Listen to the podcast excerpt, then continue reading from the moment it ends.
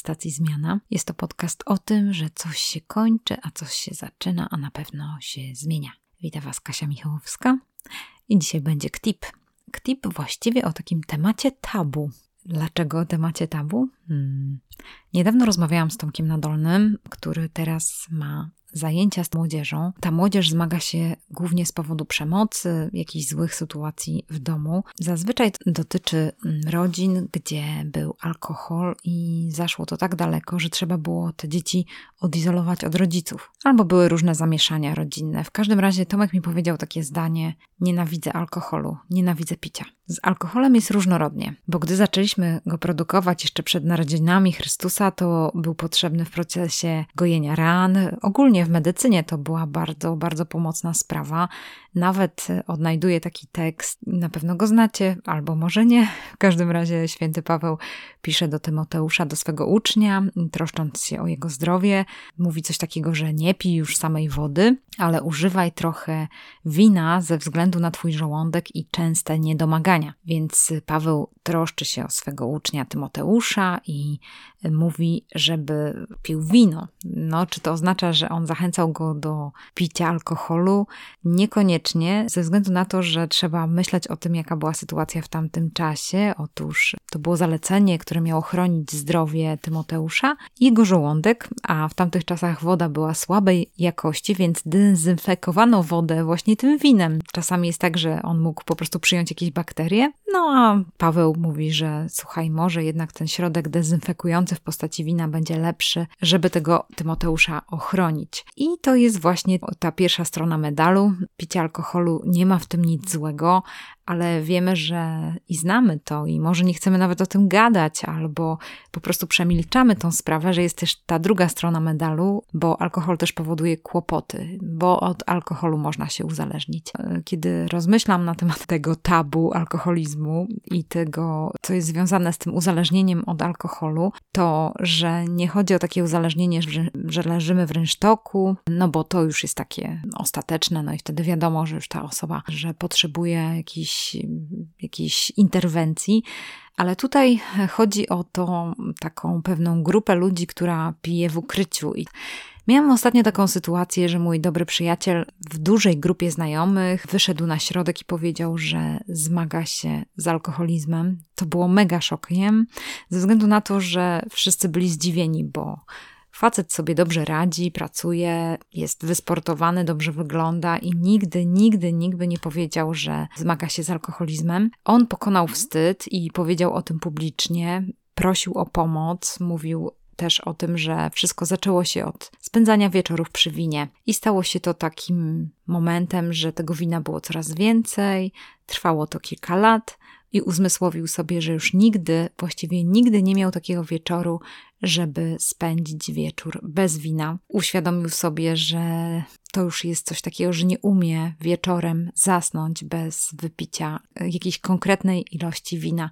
Zaczął szukać pomocy. Jest taka pomoc i można ją znaleźć, więc ktokolwiek zmaga się z, z tego rodzaju doświadczeniem, to wiem o tym, że można znaleźć taką pomoc. Jak to jest? Dlaczego alkoholizm jest tematem tabu? Dlaczego nawet jak o tym mówię, to rodzą się różnorodne myśli w tym temacie, zastanawiamy się i wydaje mi się, że fajnie jest powiedzieć o kulturze picia, w jakiej my się znajdujemy kulturze. Tak jak pamiętacie, kiedyś miałam taki klip na temat kultury wschodu, kultury zachodu, jak się różnią te dwie kultury. Tak samo, jeżeli chodzi o kulturę picia, ona też wygląda różnorodnie w różnorodnych krajach. Padła mi w ręce fenomenalna książka takiego autora niemieckiego Johannesa Lindenmayera.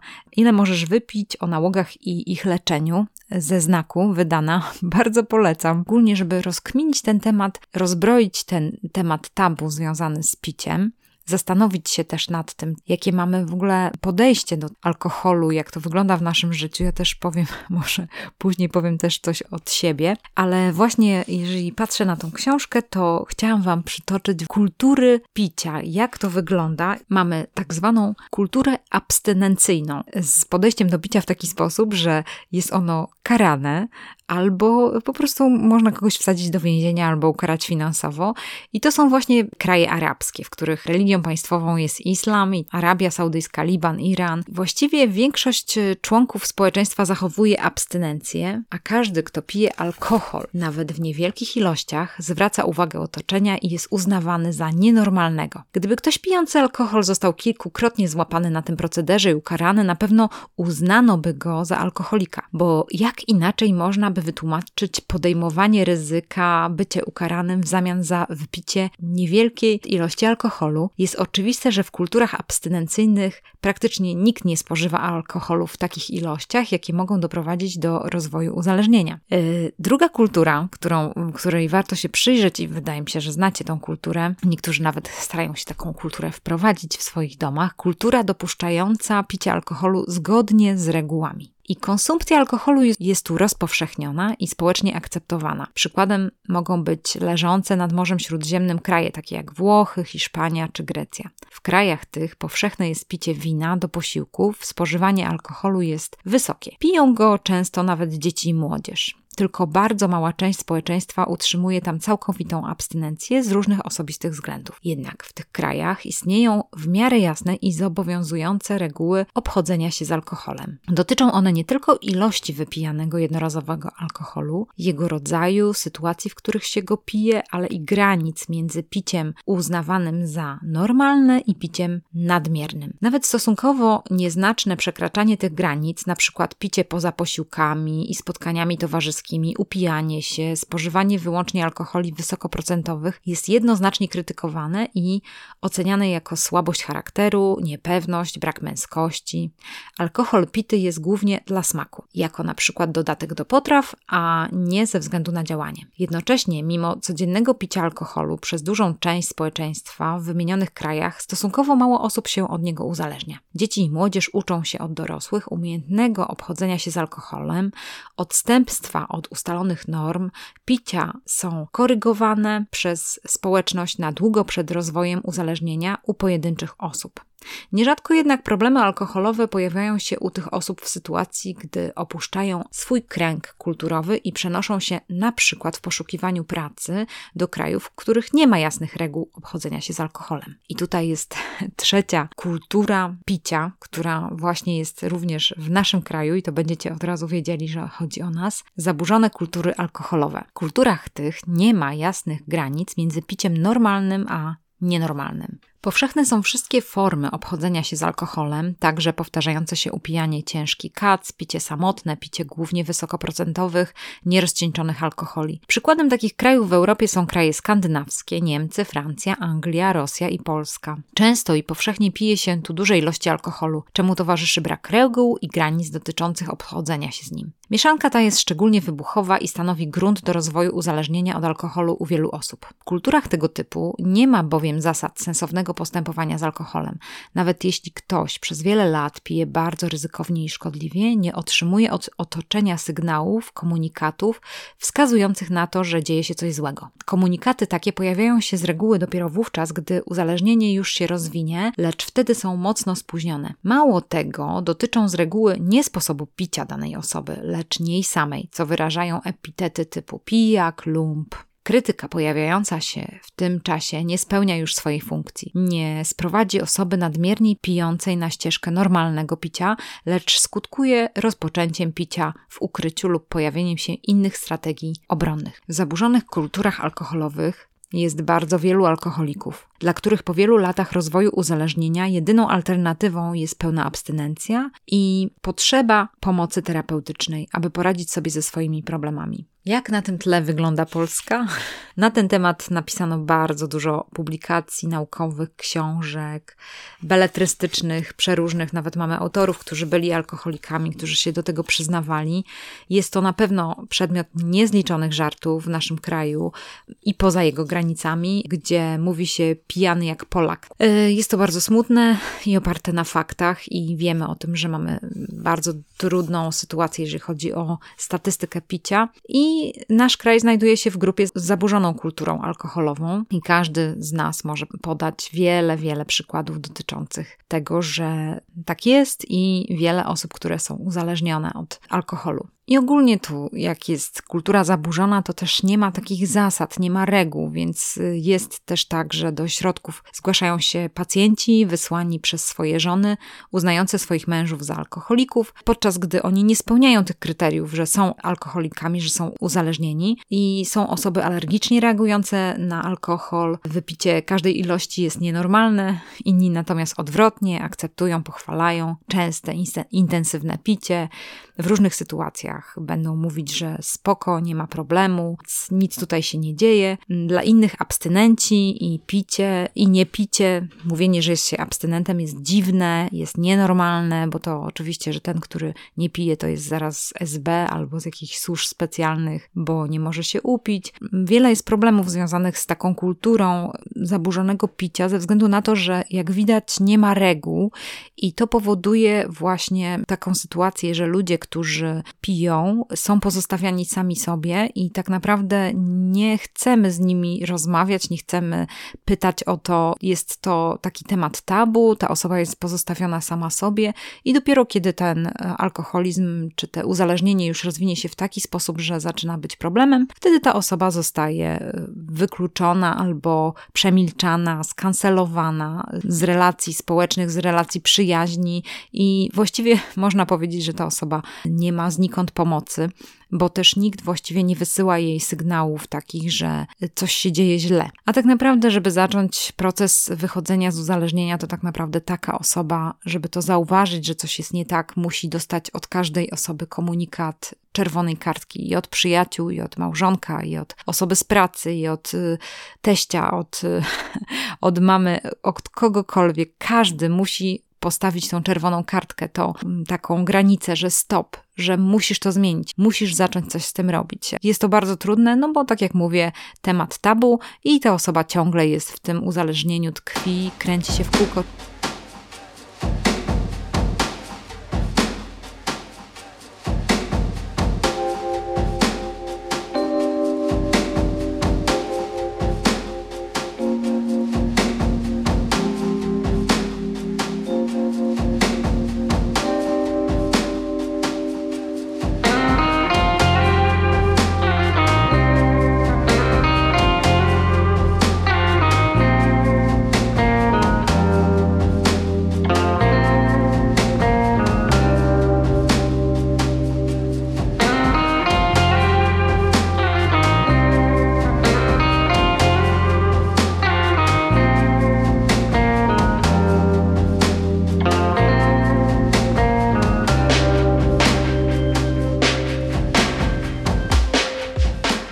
Kulturach, gdzie są zaburzone normy picia, i takie niejasne, można wyróżnić kilka reguł, i one są taki, takie niepisane. Można powiedzieć, że to jest w, w naszej kulturze. Między innymi, właśnie jedną z rzeczy jest to, że picie często jest czymś normalnym. I właściwie to jest tak, że w tych y, krajach z zaburzoną kulturą picia, no to większość dorosłych obywateli właściwie uważa, albo młodzieży uważa, że regularne picie alkoholu, czyli na przykład raz w miesiącu, albo co najmniej raz w tygodniu, albo około 25% dziennie, to jest ok, to jest w porządku. Inna sprawa jest też taka, że w zaburzonych kulturach picia można kupić alkohol na, w każdym miejscu, między innymi nawet na stacji benzynowej. Nie wszędzie jest to oczywiste. Na przykład w krajach takich jak Norwegia, Szwecja, Stany Zjednoczone, Wielka Brytania alkohol sprzedaje się tylko w specjalnych sklepach i nie jest on też dostępny w każdej restauracji, gdyż, no wiadomo, wymagane jest posiadanie specjalnych licencji. No właściwie w Polsce również tak jest, że może, może nie być e, pewnych restauracji, gdzie ten alkohol może się pojawić, ale ale zazwyczaj te osiągną sukces, które alkohol mają w swojej karcie. Inna sprawa jest taka, że w zaburzonych kulturach picia jest też to, że alkohol jest z reguły pierwszym środkiem uzależniającym, z którymi stykają się dzieci i młodzież. I badania wskazują na to, że znaczny odsetek dzieci poznaje smak alkoholu, a czasem także jego działanie, już między 6 a 10 rokiem życia. Czyli znacznie wcześniej niż w wypadku poznania smaku papierosów czy narkotyków. Inna z rzeczy, która jest też w takich zaburzonych e, kulturach, to też taka reguła, że alkohol musi być.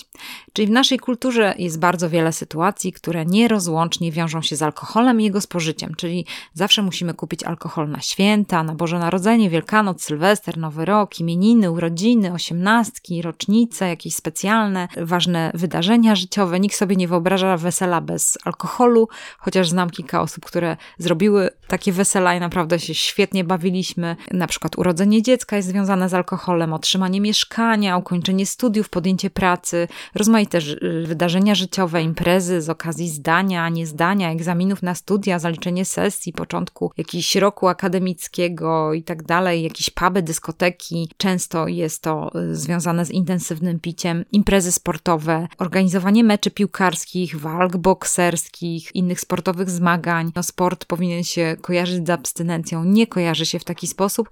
Prezenty i dowody wdzięczności. Bardzo często w formie alkoholu się daje jakieś podziękowania, jakieś prezenty, które są właśnie alkoholami. Spotkania biznesowe, integracyjne w wielu firmach, wyjazdy integracyjne to są już właściwie opisane różnymi historiami, gdzie gęsto i często leje się bardzo dużo alkoholu. No nie mówiąc o letnich grillach, wiosennych spotkaniach z przyjaciółmi, zawsze tutaj funkcjonuje to na tle picia alkoholu. Jest to uważane za coś normalnego, niezbędnego. Nie zastanawiamy się nad tym, czy to jest y, sens, czy nie sens picia alkoholu w tych sytuacjach. Z drugiej strony nie zastanawiamy się nad tym, czy możemy na przykład oszczędzić, żeby na przykład nie kupować tego alkoholu. Nie ma tutaj granic, nie ma reguł, więc to też jest taka sytuacja, że ci słabsze jednostki, w cudzysłowie tak myśli się w kulturze bez zasad picia, że te słabsze jednostki najwyżej spadną na równie pochyłą tego uzależnienia tylko ci słabi się uzależniają, co wcale nie jest prawdą. Też jest takie przekonanie, że alkohol pomaga, bo dzięki alkoholowi jesteśmy przekonani, że możemy się czuć pewniej, że możemy pokonać swoją nieśmiałość, że to alkohol ułatwia te kontakty z ludźmi, których się nie zna, odprężamy się przy alkoholu, e, zwiększa tą pewność siebie, to co powiedziałam, otwartość, e, czyli o, jak pójdziemy na wódkę, to ci opowiem, jak tam było. Dzięki alkoholowi człowiek staje się bardziej radosny, radosny, pełen humoru, pomysłowy. Alkohol pomaga na smutki i depresję, czyli na frasunek dobry trunek, nawet jest taka, takie sformułowanie. I pod wpływem alkoholu można znieść życiowe obciążenia i przemęczenia pracą lepiej, łatwiej, przyjemniej. Alkohol ułatwia relacje seksualne, ułatwia poznawanie osób płci przeciwnej, nie ma zabawy bez alkoholu i dzięki alkoholowi można się wyłączyć, zapomnieć, odreagować, można się zresetować. Nawet takie przekonanie, że no jeżeli chcemy się zresetować, to musi być y, alkohol, czyli picie alkoholu pozwala wielu osobom oddzielić pracę od czasu wolnego. I było takie dawniejsze motto: przy sobocie po robocie. Mm, taka okazja, żeby czekać na ten weekend i wtedy w weekend można sobie wypić. Następnym takim, e, taką regułą, która charakteryzuje te kultury takiego zaburzonego picia, to jest takie przekonanie, że można pić tyle co inni. I w naszej kulturze nie istnieją żadne konkretne wyznaczniki dotyczące tego, ile można wypić i kiedy należy przestać, bo na przykład y, w ogóle odmowa alkoholu jest takim tabu, żeby powiedzieć, że, że nie, że już mi wystarczy. To już jest dziwne, bo to jest jakąś oznaką słabości. I właśnie jedni uważają, że wypicie jednorazowe litra piwa jest czymś normalnym. Inni uważają, że można wypić dwa litry piwa.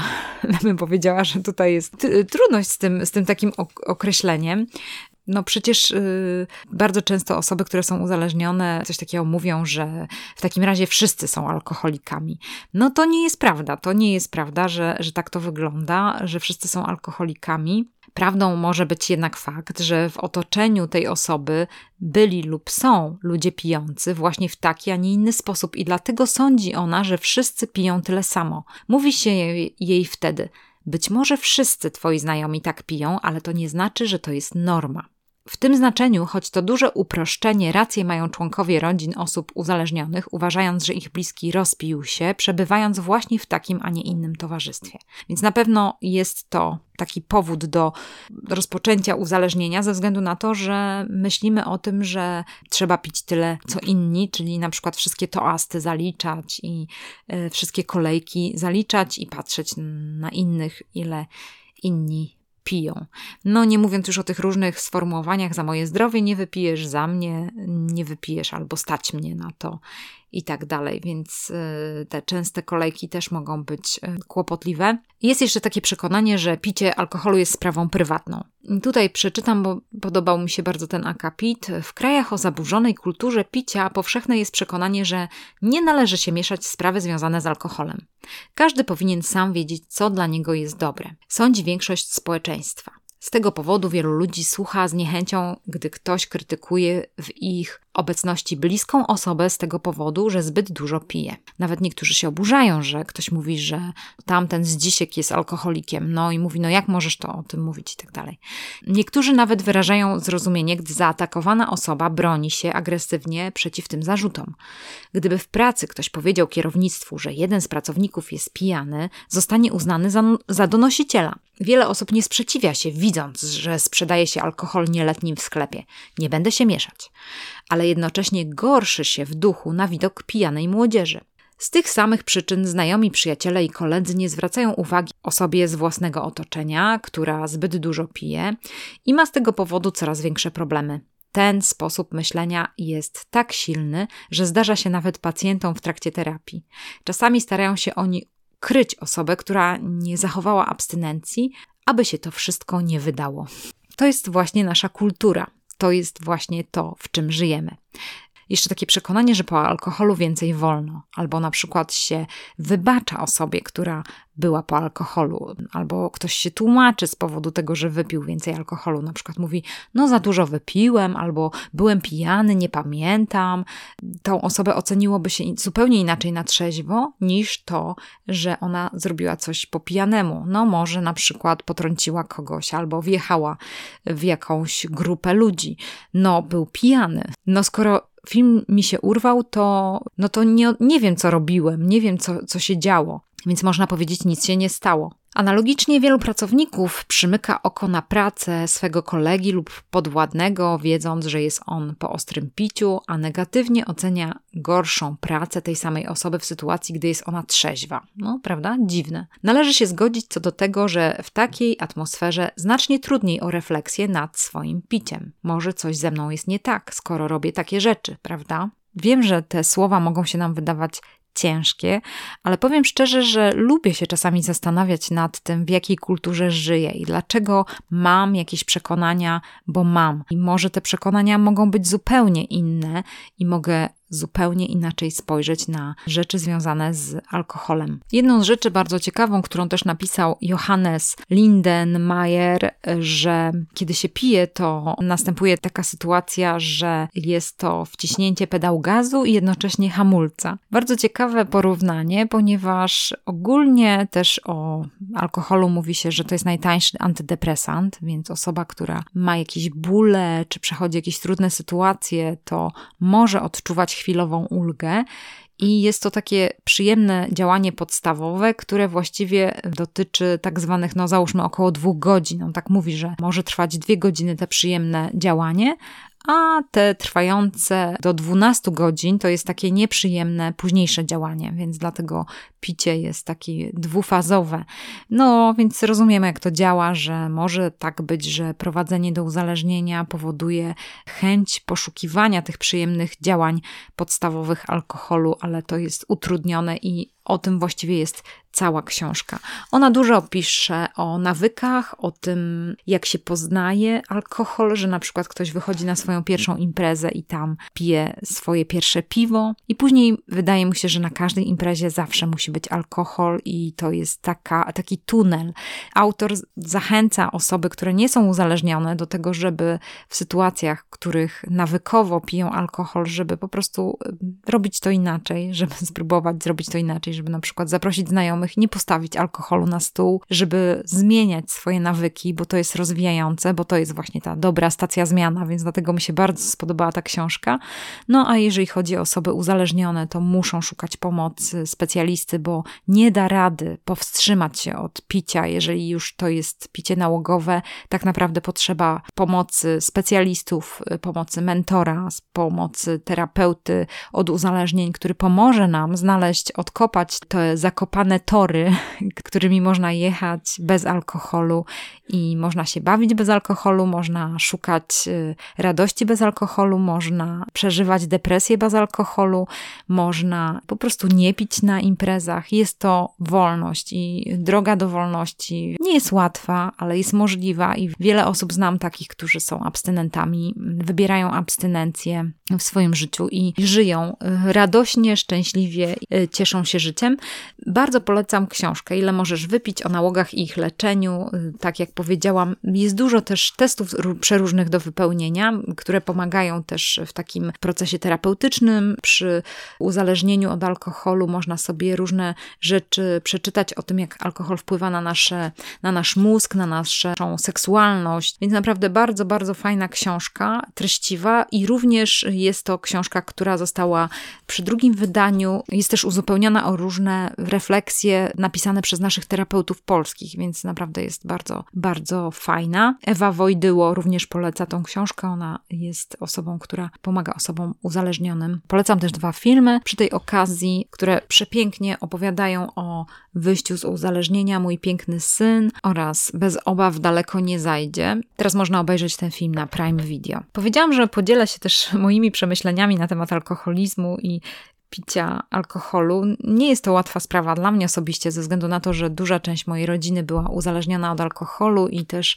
doświadczałam tego w, w, rodzinie. Mój tato też był uzależniony i widziałam w młodym wieku, jak to się rozwija, jak to wygląda. Mm, nie mam takiego obojętnego stosunku co do tego podejścia, jeżeli chodzi o picie, o uzależnienie, jak to wygląda, jak to się rozwija. Jestem bardziej przerażona i mnie przerażają takie sytuacje, kiedy ktoś ktoś za dużo pije i już widzę oczami wyobraźni, że to idzie w kierunku uzależnienia. Bardzo się tego boję i wiem, że tak jest u mnie. Ale to też powoduje taką ciekawą rzecz, że teraz w moim wieku jakoś źle znoszę alkohol. Tak jakbym tutaj po stronie Tomka Nadolnego stanęła, chyba oboje jesteśmy w tym samym miejscu, że jakoś tak ten alkohol to nie za bardzo. Też z różnych powodów, ale w każdym razie były takie sytuacje w moim życiu, że miałam bardzo trudny, kryzysowy moment i wiem, że w tych kryzysowych momentach chwytałam się alkoholu, bo to rozluźniało, bo to dawało na przykład możliwość zaśnięcia albo dawało mi taką chwilową ulgę. I później zaczęłam łapać się na tym, że to trwa zbyt często, że to daje mi takie przyzwyczajenie i to było niedobre, ale ciężko sobie radzić z tym bólem, ciężko płakać, prawda? Więc ten rok, który mam za sobą, to taki rok, można powiedzieć, bardzo trudny, ze względu na to, że moja mama zachorowała na raka i właściwie cały rok y, byłam z nią w tym procesie chemioterapii, 12 chemioterapii, później czterech chemioterapii, trudnych bardzo, później zabiegu mastektomii, później radioterapii, więc taki długi, długi roczny proces leczenia raka i naprawdę tak jak sobie uzmysłowiłam po tym całym roku, to zdałam sobie sprawę z takiego jednego mojego małego sukcesu, bo ogólnie ten cały rok bardzo mnie zmienił, bardzo dużo mam przemyśleń i to był taki rok formujący, rok cierpienia, rok zmagania, rok patrzenia na to, jak ludzie są chorzy, jak się zmagają z różnymi rzeczami. To wpływało na mnie, ale jedną z rzeczy, którą mogę powiedzieć, i to jest mój sukces, że nie uciekałam od tego bólu, nie uciekałam do tego, żeby pić alkohol, żeby sobie pomagać w jakiś sposób tym tanim suplementem, tanim e, antydepresantem w postaci alkoholu. Bardzo się z tego cieszę, że wchodziłam w swoje emocje, szukałam innych rozwiązań, zarządzałam swoim stresem, zarządzałam swoim cierpieniem, zarządzałam swoim lękiem i to powodowało, że może w tym roku wyszłam z tego zwycięsko, że nie rozpiłam się, tak mogę powiedzieć i to naprawdę się z tego bardzo, bardzo cieszę. Chociaż rok był naprawdę mega trudny i, i to pytanie jest jeszcze, jakie żniwo z tego zbiorę, bo na pewno y, żniwo jest w postaci wyższego cholesterolu, który na pewno nakręcił mój stres, na pewno. Więc teraz przede mną rok poszukiwania zdrowia i zarządzania swoim zdrowiem i dobrych relacji z jedzeniem, żeby sobie to fajnie poukładać, ale na pewno przez pięć tygodni jeszcze to nie będzie możliwe, ponieważ y, jadę do Ameryki. Zachęcam Was do podglądania mnie na Instagramie, Kmichalowska. Tam będę wrzucała różne relacje, może jakieś przemyślenia czy obserwacje, może coś tam się fajnego znajdzie dla każdego z Was, ale też biorę ze sobą dyktafon i może uda mi się nagrać jakieś dźwięki Ameryki i może je przywiozę do nas, do Polski. Zobaczymy, jak to pójdzie. Zachęcam do dobrych relacji z alkoholem, niezbyt dobrych i nieuzależniających, ale takich, które będą zdrowe i będą pod pełną kontrolą, w poczuciu wolności i w poczuciu takiego niezmagania się. Podjęłam ten temat tabu już od jakiegoś czasu, myślałam o tym, żeby nagrać ktipa. Nie było to łatwe dla mnie, ale mam nadzieję, że jakoś mi poszło. Zapraszam jeszcze raz na Instagrama. Życzcie mi dobrego czasu. Mam nadzieję, że, że to też będzie jakieś przemieniające pięć tygodni. Nigdy jeszcze nie wyjeżdżałam na tak długo z domu. Zobaczymy, jakie będą tego konsekwencje. Żyjcie dobrze, patrzmy na zmiany, nie bójmy się ich, zmieniajmy, bo zmiany są dobre i też nieuniknione. Do usłyszenia.